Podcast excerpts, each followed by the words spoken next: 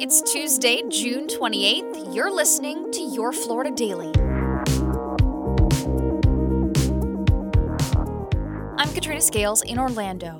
A judge is expected to decide later this week whether or not to block Florida's new abortion law. The law is set to take effect on Friday and bans most abortions in the state after 15 weeks of pregnancy.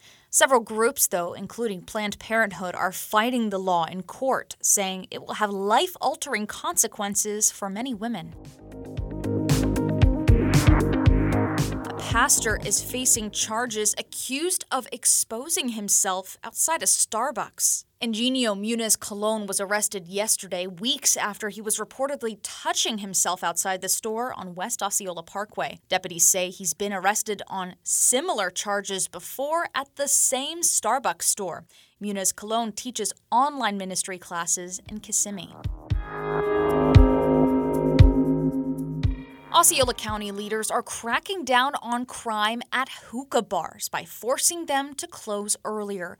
Commissioners passed an ordinance last night requiring hookah lounges to close between 2 a.m. and 8 a.m. Commissioner Chairman Brandon Arrington says the sheriff specifically requested the change after the death of a young woman struck by gunfire outside a lounge last year. We hope that our, our, our sheriff's deputies won't have to respond to instances at hookah bars after 2 a.m. and they'll be more available to respond to other situations and issues throughout our county in a, in a more appropriate and convenient time frame. Leaders say police were called to hookah lounges in Osceola County a total of 174 times last year alone.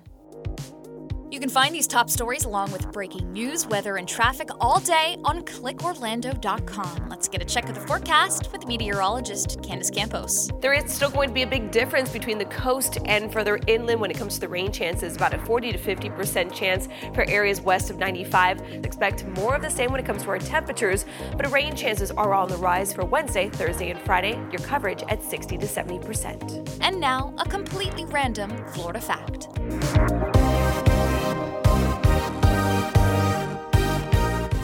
The sugary white sand on Florida beaches is made from white quartz crystals. They were carried into the Gulf of Mexico by the Apalachicola River at the end of the last ice age. 2.6 million years of wave erosion later, that quartz is now a soft, powdery sand as we know it.